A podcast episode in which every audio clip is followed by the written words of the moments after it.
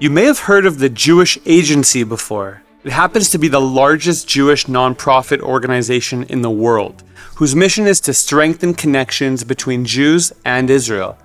Well, the Jewish Agency just announced its newest emissary to the United States, and you might be surprised to learn that this person in this very important role for the Jewish people isn't actually Jewish.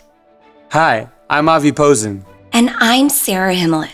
The appointment of Gadir Kamal Mreeh, an Israeli Druze woman who previously served in the Knesset, is unprecedented, and to many, this might seem kind of surprising. Why would the Jewish Agency want a non Jewish emissary? And why would an Israeli Druze sign up to represent the Jewish Agency and help Jews connect with Israel? This week, we're unpacking who is Gadir Kamal Mreeh? What is the Israeli Druze community? And why is an Israeli Druze representing the Jewish agency?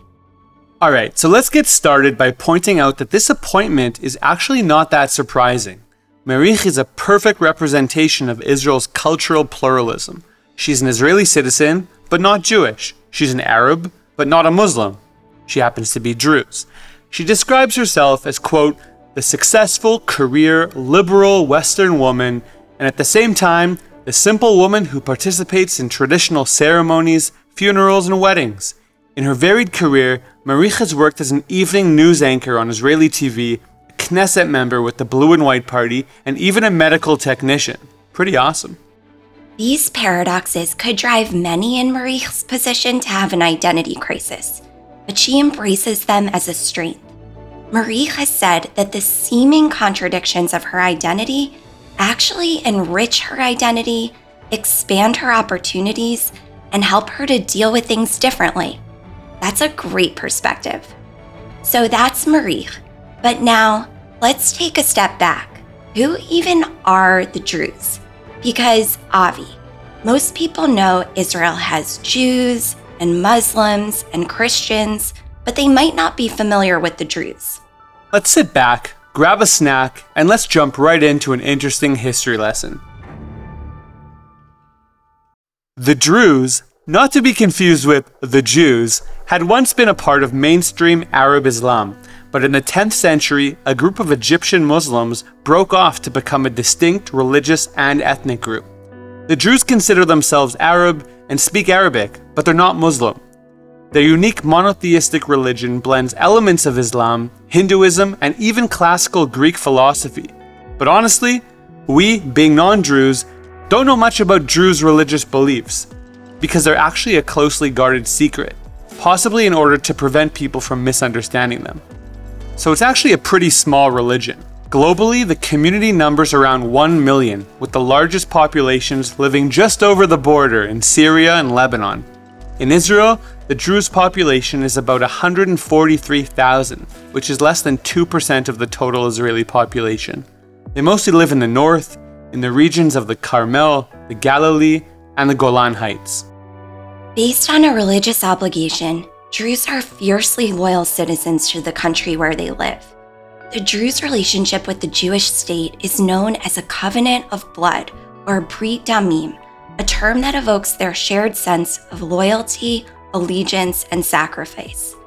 In Israel, this is illustrated by the fact that 85% of Druze men serve in the IDF, primarily in combat units. This is actually higher than the percentage of Israeli Jews who serve in the army, at a rate of 73%. The Druze community is also highly represented in Israel's government serving as Knesset members, diplomats, and IDF officials. Relative to the small size of their population in the country, they are integrated into Israeli society at an extraordinary level. That may all be true, but at the same time, the Israeli Druze experience hasn't been perfect. In 2018, many Israeli Druze were enraged when the Knesset passed the controversial nation state law. At the time, tens of thousands of Druze gathered in Tel Aviv to protest against it. Even though the law is mostly symbolic, it declares that Israel is the national home of the Jewish people, and the law doesn't clearly reiterate equality for all Israeli citizens as it does in Israel's Declaration of Independence. The nation state law also declared Hebrew to be the official language of Israel, with Arabic downgraded to a special status, leaving the Druze and other Arabic speakers feeling their language was not on equal footing with Hebrew. Samir al Assad, an Israeli Druze lieutenant colonel in the IDF, expressed the sentiment that many in his community felt quote, Israel is my country. I am proud to be an Israeli, but this law made me feel humiliated. End quote. But despite these challenges, the bond between the Jews and Druze appears to be strong. Even in the wake of protests against the nation state bill, most Druze said they would still continue to serve with distinction in the army because it's their country and they are Israeli. Amal Nasser el Din, a former Druze member of the Israeli government, explained that the relationship between Israeli Jews and Druze continues to be strong. Quote, the state of Israel is a Jewish state as well as a democratic state that espouses equality and elections. This is a blood pact and a pact of the living. End quote. But to really understand the relationship between Israel and the Druze, you have to go back, way, way back. I'm talking biblical times here. We all remember Moshe, Moses, the leader of the Israelites, who brought them out of slavery in Egypt and through 40 years in the desert. Well, he had a father in law, Yitro, or Jethro, who was the high priest of Midian. And the Druze regard Jethro as their ancestor, chief prophet, and spiritual founder. It's actually pretty interesting because in the Bible, Jethro, though initially an outsider to the Israelites, had committed himself to the people and to their cause, much like the Druze and their connection with the Jewish people today. Anyways, Fast forward a few millennia to the time of the British Mandate, before the founding of the State of Israel. During this period, here and there, conflicts erupted between the Druze and Muslim communities, and the Jewish and Druze communities began working together and forging alliances. Rami Zeedan, a professor at the University of Kansas who specializes in the history of Druze in Israel, quite the specialty, explained, quote, both communities were minorities at that time so some Druze villages established individual alliances with the Jewish communities around them. End quote. On the eve of Israel's 1948 War of Independence, the Jewish and Arab communities each tried to recruit the Druze to join their side. According to Yoav Gelber, a history professor at the University of Haifa and author of Jews and Druze in the War of 1948, the IDF, the Foreign Ministry, and the predecessor of the Mossad, or Secret Service, were all active in cultivating the Druze connection. However, many Druze leaders preached a stance of neutrality in the conflict. Gelber wrote that there was a difference of opinion among Druze leaders about whether this neutrality was a mask concealing their real position of support for the Jews or whether their position was actually impartial. But either way, the Jewish community's efforts ultimately prevailed, and the Druze community fought by Israel's side during the 1948 war. And after Israel's victory in the establishment of the state, the two communities continued to grow closer. In 1956, Israel passed a law extending mandatory military service to Druze men. Some historians argue that the Druze agreed to send their community members to the army due to pressure from the Israeli government. But others see evidence that the Druze leadership actually asked the government to make the change, believing that military service would help their efforts to integrate into Israeli society. So now let's fast forward to 2021. Yes, the Druze and Jewish communities are close, but why is the Druze representing the Jewish agency? Mreeh said in a statement that her appointment to the Jewish agency would, quote, enable another Israeli voice to be heard, conveying the multifaceted reality of Israel to both Jewish and non Jewish audiences. She added, My unique identity as a woman from the Druze community will greatly contribute to my service resulting in meaningful and innovative activities that will challenge and change perceptions. End quote. Indeed, many people would be surprised to learn that there are many more religious and ethnic groups who live in Israel beyond just Jews and Arabs. The Jewish state's diverse population also includes Christians, Druze, Bedouins, Circassians, Baha'i, and many others. Daniel Elbaum, head of North America at the Jewish Agency for Israel, told This Week Unpacked that Mreeh was uniquely positioned to convey the diverse reality of Israel. Quote, Gadir is the right person in the right city at the right time to make a real impact in how Israel is understood. After noting that one in four Israelis is not Jewish, Elbaum added, quote, It is extremely important for Jews and non Jews to understand the real Israel. Like any minority in any country, the Druze face challenges, but there are also judges, doctors, business executives, journalists, and yes, members of government. Gadir's story is Israel's story, and we know it is an important one for Americans to hear. End quote. Mreeh has called her own experience, quote, a model of successful minority integration in Israel. In 2017, she made history as the first non Jewish woman in Israel to anchor the evening news in Hebrew. Mreeh was initially afraid that Israeli society wouldn't accept a Druze news anchor. But her experience proved the opposite to be true. Quote, the acceptance of me was amazing.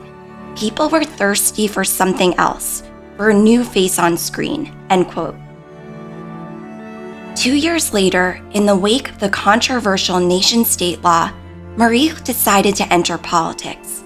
She broke another barrier and became the first Druze woman to serve in the Knesset. Quote, I covered the protests against the law, and as a journalist, I tried to remain neutral. But I really wanted to scream and cry out, What are you doing? My goal was to fix the law and achieve equality for all minorities. End quote. To become a Knesset member, she had to overcome challenges both from within her own community and Israeli society at large. Quote, the Druze community is very conservative and patriarchal, Mreeh told the Washington Post. That's why we've not had any women in politics until now. On the other hand, no Israeli political party ever asked a Druze woman to join them. End quote. Appointment comes as many American college campuses have been the site of intense anti Israel rhetoric and activism. Elbaum acknowledged that one person alone can't erase the challenges Israel faces on college campuses. But he was hopeful that Mreeh could help bring students' perceptions of Israel closer to reality. Quote, if Israel's adversaries are interested in having a real debate about Israel and not relying on misinformed and offensive comparisons, Gadir is a proud part of that nation they malign. She will be sharing her firsthand, candid account of her, her family, and her community's lives as Israelis. End quote. Elbaum added, quote, We continue to have faith that the overwhelming number of college students, like the overwhelming number of Americans, are fair minded and interested in learning more. Gadir is eager to be part of that education process. End quote. Maybe what makes Mreeh a powerful representative of Israel is precisely that her identity is not solely one thing. After all, the State of Israel, a Jewish state that's also home to many diverse ethnic groups and demographics, isn't one thing either. This has been the case since Israel's founding. Israel's Declaration of Independence establishes Israel as the national homeland of the Jewish people and also promises that it will, quote, ensure complete equality of social and political rights to all of its inhabitants, regardless of religion, race, or sex, end quote. In many ways, as fiercely loyal citizens of Israel who are not Jewish, the Druze community showcases the paradox of Israel as both a Jewish and multicultural state. Their story is a reminder that just like people, democracies and countries are complex and multifaceted. That may create some messy situations, but ultimately, as Mreeh said herself, being more than one thing is a good thing. Thanks for listening. This episode was hosted by me, Sarah Himlis. And me, Avi Posen. This Week Unpacked is a production of Unpacked, a division of Open Door Media. Make sure you don't miss future episodes by subscribing wherever you get your podcasts. And if you like the podcast, rate and review us and share it with your friends. We want to hear what you think too. Hit us up. You can shoot us an email at podcast at jewishunpacked.com. This episode was written by me, Sarah Himmelis, with editing by Avi Posen and John Kunza, and audio engineered by Rob Para. Rifki Stern is our producer, and Noam Weissman is the executive producer of This Week Unpacked. Thanks for listening. See you next week.